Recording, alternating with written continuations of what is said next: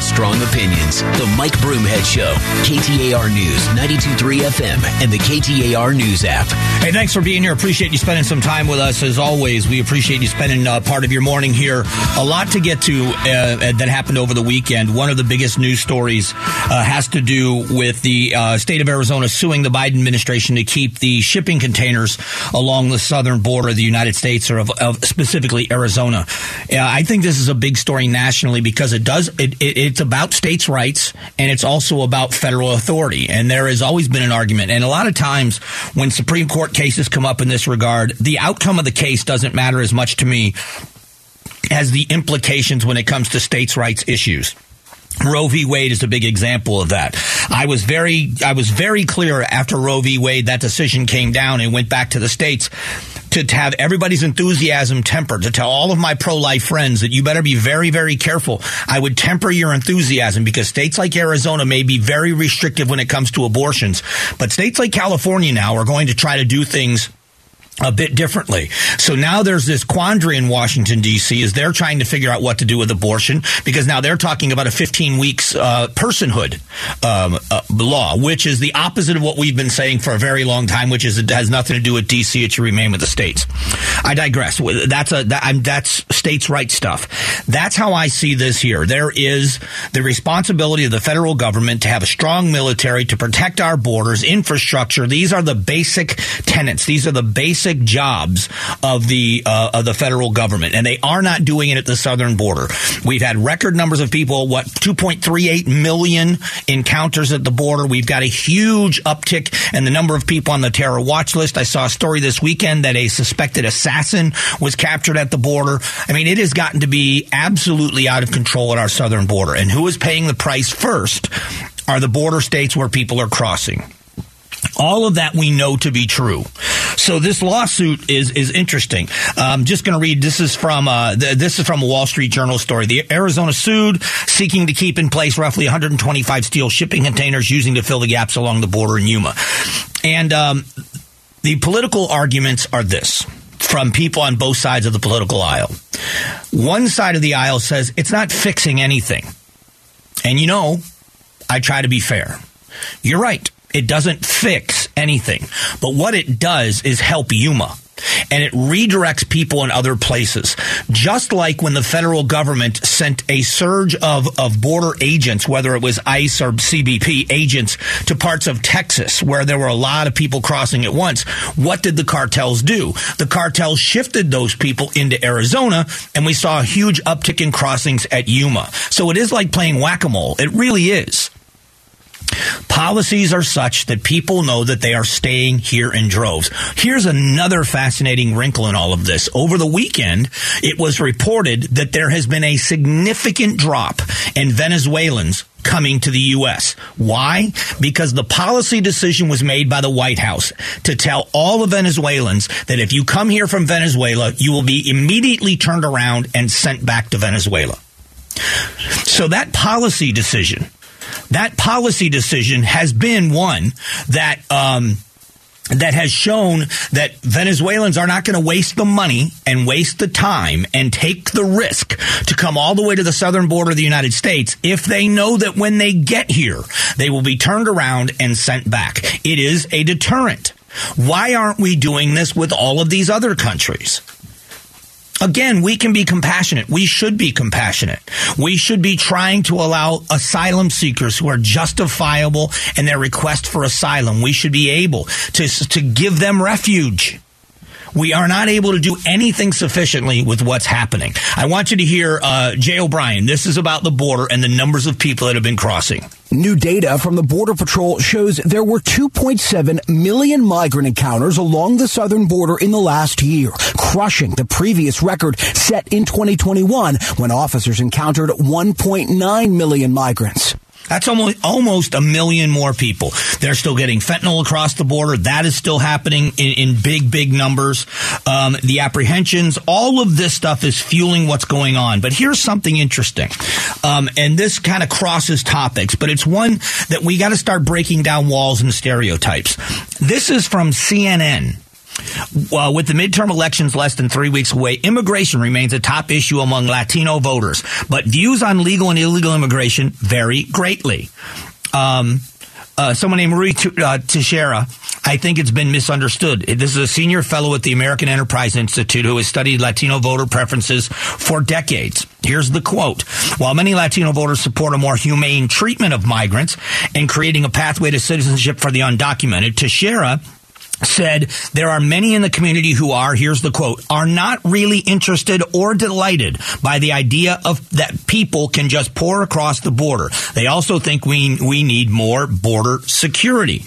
The fantasy out there that um, the latino voters in america are happy about this or okay with this is not true in the numbers that they say. There is no absolute in anything.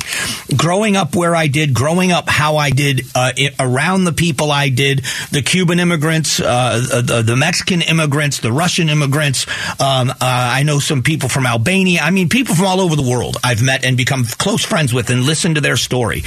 A legal immigrant to the United States that understands what real family separation looks like, what real, um, you know, expense is spent, the years that it takes in order to become an American citizen. They truly do earn it and they feel as if they've earned it. And we need to give them the respect that they deserve because they've earned it.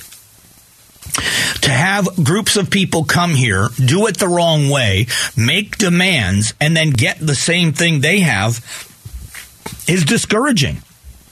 You, you take away, it's like a participation trophy. You know, you take away the significance of earning the trophy.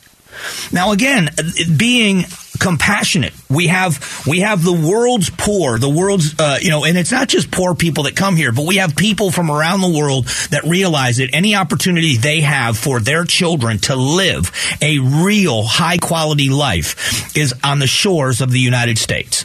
We all know that. And being compassionate, we need a robust immigration system. But what we have to stop doing is calling everybody a migrant. We have got to start making sure that people that come to this country legally are held up as a shining example of what you can accomplish by becoming an American. And if you come here illegally, you should know you're going to be turned around. I mean, I have a lot of ideas of what could work. You know, and I guess it, it, it we keep belaboring the point, but um, there are a lot of things that can be done and nothing is. So we're going to talk as the morning goes on. We're going to talk about some of these things. In a moment, um, we're going to talk about schools. Math scores, especially, have plummeted since the pandemic. We're going to talk about solutions to that issue coming up in just a few moments.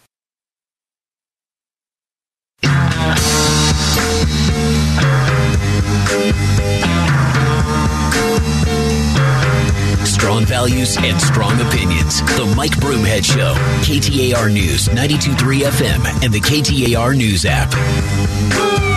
I appreciate you spending time with us. Math scores drop in every state during the pandemic, according to a report card. And that's where I want to start this conversation about education. That was a big part of our conversation on, on Sunday yesterday with, uh, with gubernatorial candidate Kari Lake. And we're going to get to some of her comments on education as, as the morning goes on. And I think I may play a little bit of it in a moment. But I want you to hear Stephanie Ramos talking about these test scores and what's happened. Really unfortunate news about student test scores declining across the country. According to the National Assessment of Educational Progress, which serves as a kind of national report card, declines were seen among high and lower performing students in fourth and eighth grade in both math and reading. Math scores for eighth grade fell by eight points from 282 in 2019 to 274 this year, the sharpest decline recorded in more than half a century of testing. So this nation, nation's report card, new results from the National Assessment of Education, Educational Progress, better known as the nation's report card, revealed this steep decline in math. Um, the results of today's national report card are appalling and unacceptable. The Education Secretary Miguel Cardona told reporters, "This is a moment of truth for education. How we respond to this will determine not only our recovery but our nation's standing in the world." I would say, with all due respect, that this is horrible, horrible news. But we have not been getting good news on education educational standards and and meeting those standards in the U.S. in a long time, which is why people have been been very very outspoken.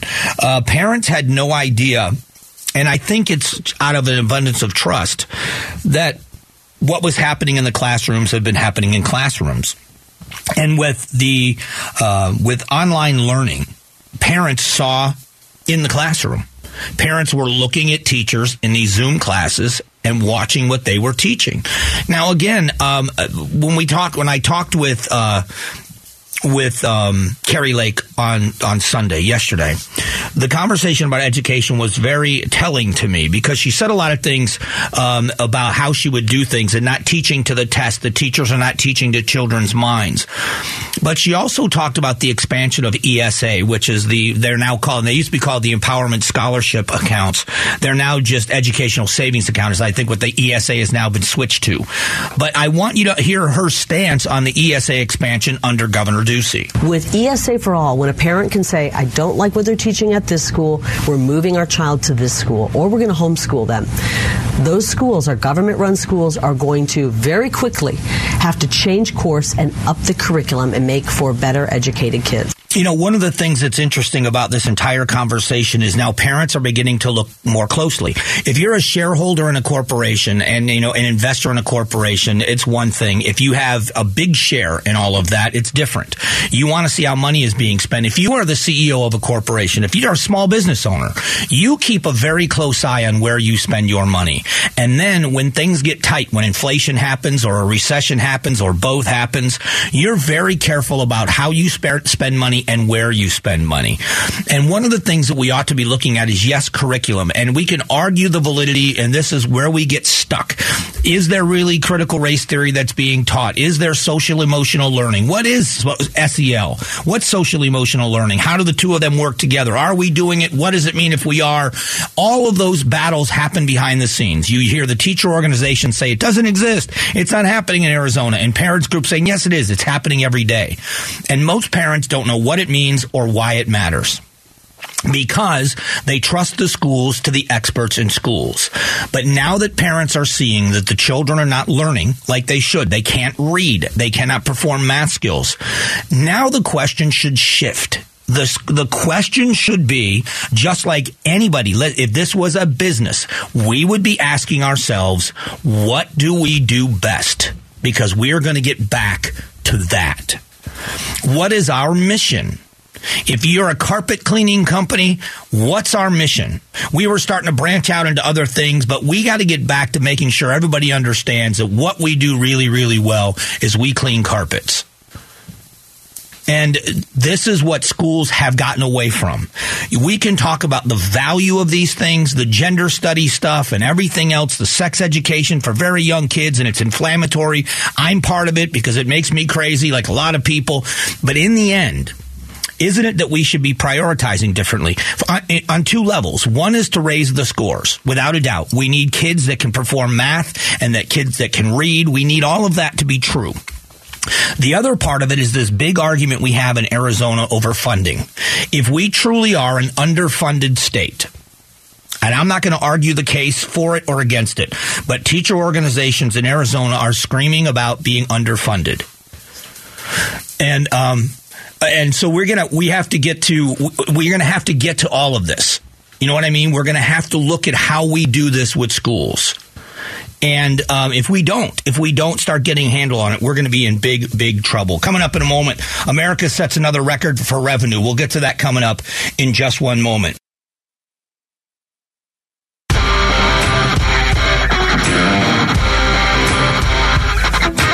Strong values and strong opinions. The Mike Broomhead Show, KTAR News, 92.3 FM, and the KTAR News app. Hey, I want to remind you the Eagles just announced they're returning to the Footprint Center on March 1st of 2023 for the Hotel California 2023 tour. Tickets go on sale this Friday at 10 a.m., but you could win a pair by heading over to the contest page at ktar.com. Um, obviously, the big news you just heard out of St. Louis, a school shooting that happened, three people dead. We will be on this all day long uh, as uh, here at KTAR News. That's why I tell you all the time, download that KTAR News app. Anytime news breaks, you'll be notified on your device. If it's happening on the air, you can listen there. If it's something in print or on our website, obviously uh, not in print, but on our website, you will be directed there from the link. Um, there is a big concern about our economy, and um, people should be concerned about it. Uh, the federal government set another record for revenue into the Treasury. I have been um, talking about this for quite a long time, and this is where my problem lies. You know, going back to Reagan, I was just reading some stuff about Reagan the other day because of, of the respect within the Republican Party, but nationally and internationally that people still have for his communication skills. As we get older, and it, it this and I promise you, all of you that are much younger than me, um, you will. There will be a day when you are you look back and think, "Man, am I really talking about the good old days?" It happens. It will happen to everyone. But I don't believe that looking back at the 1980s is just nostalgic for me because I was young. And no, I, I do believe that there were some significant changes that were ushered in when Ronald Reagan became president. And I want to give some people just a little bit of a history lesson of what happens in American politics and that how you can't get so dead set in one area sometimes. Ronald Reagan for a while was reviled by the Republican Party. He primaried Gerald Ford. Gerald Ford became the president when Nixon left the office and was never elected to president or vice president for that matter. And so Gerald Ford uh, was was primaried by Ronald Reagan and he won the primary against Reagan. But the Republican Party didn't like showing that division at the time. But he won the election in 1980 with all the predictions he had made coming true and truly became Ronald Reagan in his second term when he started that second term in 1985. Um, but the fact of the matter is, what Ronald Reagan was able to do and what he did best was he spoke to Americans. We have such a segmented society now where we talk to people in groups. We talk to black Americans, to white Americans, to Native Americans. We speak to Latinos. We talk about Latino voters and we segment them. Gay and straight and trans and rich and poor. And Reagan spoke to Americans. He spoke in American principles that Americans still believed in. Now, I may be too much of a pie in the sky guy. Maybe I'm too much of a positive thinker, but I think those those elements still hold true in America. We're in it together. It's good for all of us. It's bad for all of us, and, and nothing's an absolute. You understand the the country as a whole is heading in the right direction, or it's heading in the wrong direction. And the vast majority of Americans believe we're heading in the wrong direction. Couple of things and a mixed bag of news here. Metro Phoenix home prices tick down, but sales inch up and it talks about what buyers should know. So the housing market has cooled off. Housing prices have dropped off a bit. They were setting records. They aren't setting records anymore, but more people are able to jump into the market now. Uh, it is looking like the Fed is going to do another three quarters of a point. If that is something that's going to happen, eventually that's going to reach mortgages. So many people are trying to jump in the market now to try to get locked in while they can. Um, so we're going to watch what's happening. Um, inflation will cause tax breaks for some. That's also decent mood, but or decent news. Um, hiring reaches a turning point. Should bosses hire now or see if a recession hits in the economy? There is. I don't know of anybody that it said that doesn't say we're already in a recession or we're going to be in a recession. And that's where the fear lies because you don't want to get caught doing the wrong thing and and that's where we're at. It, it, it's just hard to look at it in any other way. High interest rates can take a long time to bring down inflation. This is a Wall Street Journal story, and that's the other part of it. Is it going to be a long road? The president is talking about the ways that he wants to fill the strategic oil reserve. People are skeptical of what's going to happen, and when you look at what's happening in this recession in the United States, you can say it's happening around the world, and there's no doubt that it is. But the policies of this administration have caused it to to accelerate. They haven't done everything they can to slow it down. That's been my big complaint, my beef with this administration is how tone deaf they are. And they're, in my mind, they are absolutely tone deaf. The President of the United States this weekend said um, that things. I want you to listen a little bit of what the president says. The president of the United States is talking about the economy, what he's done, and what Republicans are offering. It's been back and forth with them ahead, us ahead, them ahead, back and forth. And the polls have been all over the place. I think uh, that we're going to see one more shift back to our side the closing days. And let me tell you why I think that. We're starting to see some of the good news on the economy. Gas prices are down sharply in 46 of the 50 states because of what I've been doing. We're moving in the right direction. There's more to come. State unemployment today, state unemployment was all time lows in 11 states, and 17 states have unemployment rates under 3%. The new deficit numbers, there's a, a record, a record decrease. It's never happened before. The election is not a referendum, it's a choice. It's a choice. And the Republican can criticize my economic record, but look at what I've inherited and what I've done, and look at what they're offering.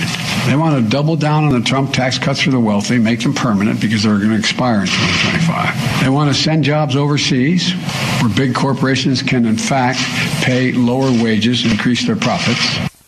So wh- who that resonates with are the uh, the voters that are already voting in his party right now. They always will do that. Right now, the government revenue has received from taxes and other sources to pay for government expenditures in the U.S. has collected 4.9 trillion dollars in the fiscal year of 2022. It is a brand new record. So I want you to understand that when we talk about the, how we argue this, how we fight this, I'll tell you where I stand. It, I'm not I'm not preaching Republican politics. I'm preaching my politics, which is why I line myself up with the principles of the Republican Party, which I also have to admit begrudgingly, they don't adhere to many times either. Way too much spending on the right as well. There's way too much spending. But the, the, the, this government, this president is raising taxes. They've already said it. They've, they've already done it. They're going to raise taxes on the wealthy, which some of the country thinks is a decent idea. At the same time, they're going after businesses and saying, you make too much money, lower your prices, especially in the oil and gas industry. We are going after the energy producers and you're demonizing them because they are raising their prices and getting record profits. You have record revenue into the United States Treasury. Record revenue over and over and over again, and you are raising prices. You are raising taxes on the wealthy. So why wouldn't the American people see the hypocrisy in that? This is where my biggest problem with other Americans that, that look at the raising of taxes on wealthy people and think it's a good idea. Uh, I don't know that it ever makes the country better. For everybody out there that's been told for years that your life is going to improve when they raise taxes on the rich because they're going to have more programs for you and things are going to get better, has your life improved? And the answer is it hasn't. In 99% of the cases, it hasn't. There are some people that get helped, and I believe in programs. I believe in safety nets, but I think they should be done at the local level and not the federal level. But when we're talking just in basic planning and basic ideals, basic policy, you are getting record revenue into the Treasury. And instead of making sure the American people keep every single penny in their pocket that they possibly can without you taking it from them in the federal government, you're doing the opposite. While you're going after private industry for their record profits. At the very minimum, both are making record profits, the oil companies and the United States Treasury. And I just don't see how you don't, and you see the hypocrisy in your words. And I think it's going to come back to haunt a lot of people. In a moment, uh, the president says he believes he has a great record when it comes to crime. We're going to let you hear what they had to say and why that matters coming up in just a moment.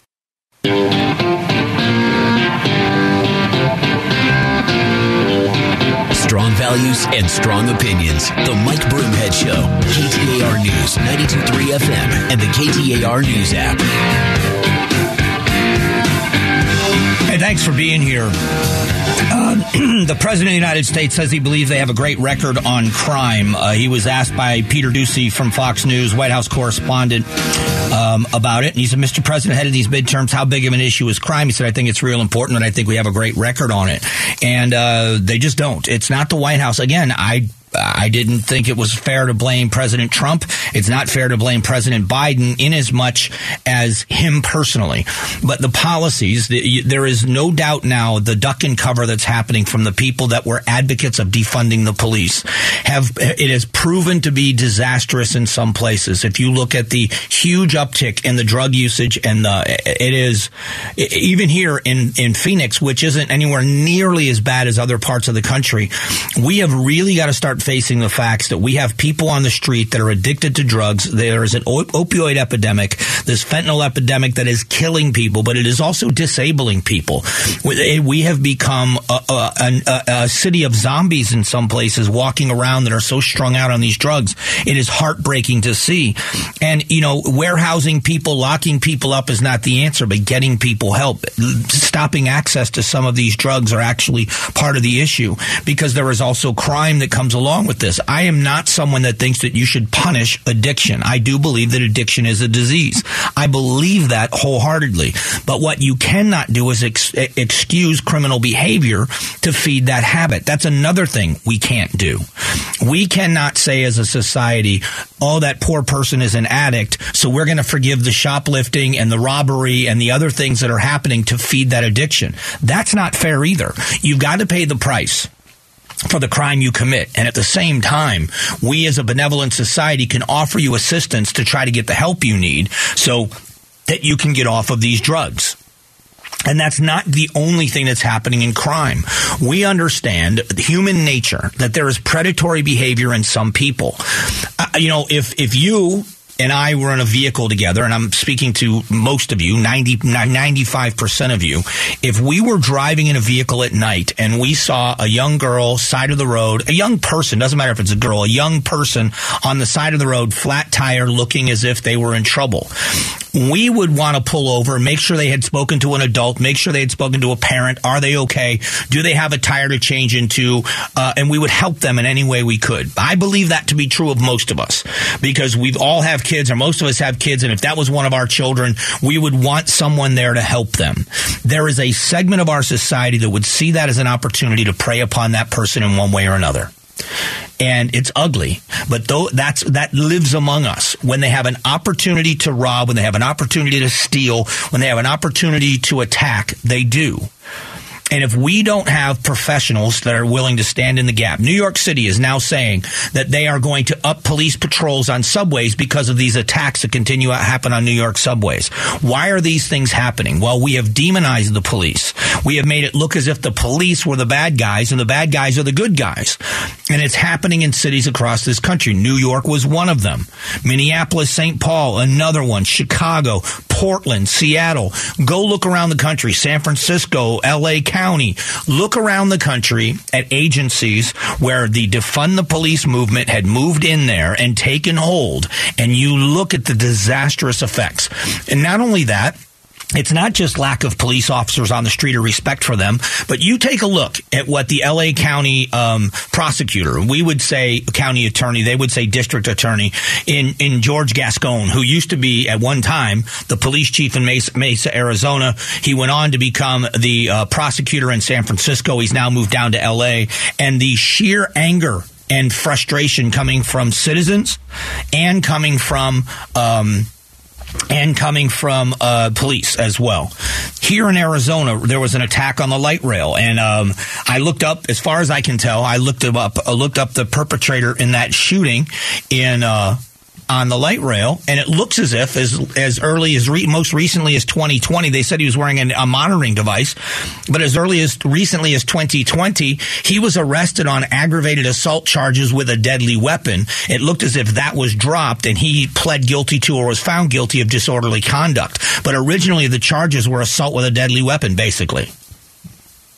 And this is what frustrates citizens that we need to. I'm not saying we should build more jails and stack them and pile them in. I'm not screaming that. But what I am saying is if you're the victim of a crime, especially a violent crime, and then you find out the person that, that, that victimized you shouldn't have really been out on the street because they've had multiple chances and they've shown themselves to be a violent person and the system keeps letting them out. It's rubbing salt in that wound. If you believe, well, everybody knew this was a dangerous person. What were they doing out on the street? And this is where society gets frustrated. When the President of the United States said they believe they have a great record on crime, it's one more level of being tone deaf. It is one more level of them absolutely being out of touch with the reality that people are facing. Thankfully, here in the city of Phoenix, they got the message. You I've been to a couple of, of events with the mayor.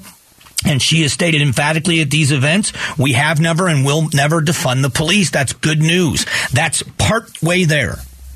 Are we going to fully fund the police? Are we going to say as a city, as our city management, both Republican and Democrat, going to hold hands and say, we support law enforcement. We are going to do what we have to do to punish or get rid of bad cops. But as a profession, we love the men and women who support, our, who defend our city, who patrol our city streets. I know that when all this defund the police stuff was going on, the city of Glendale, the city council members in Glendale made personalized videos. They got sent to their police department saying, Hey, we respect you. We love what you do. Thank you for what you do in our community. We need more of that. And when we start seeing city management both upping pay and respect for officers, you're going to get good recruits. That's coming. But we have now is the time to make that decision. Now is the time. We talked earlier a bit about education, and I want you to hear a little bit more about it. What I had a conversation with one gubernatorial candidate this weekend. So we're going to do that coming up here in just a moment.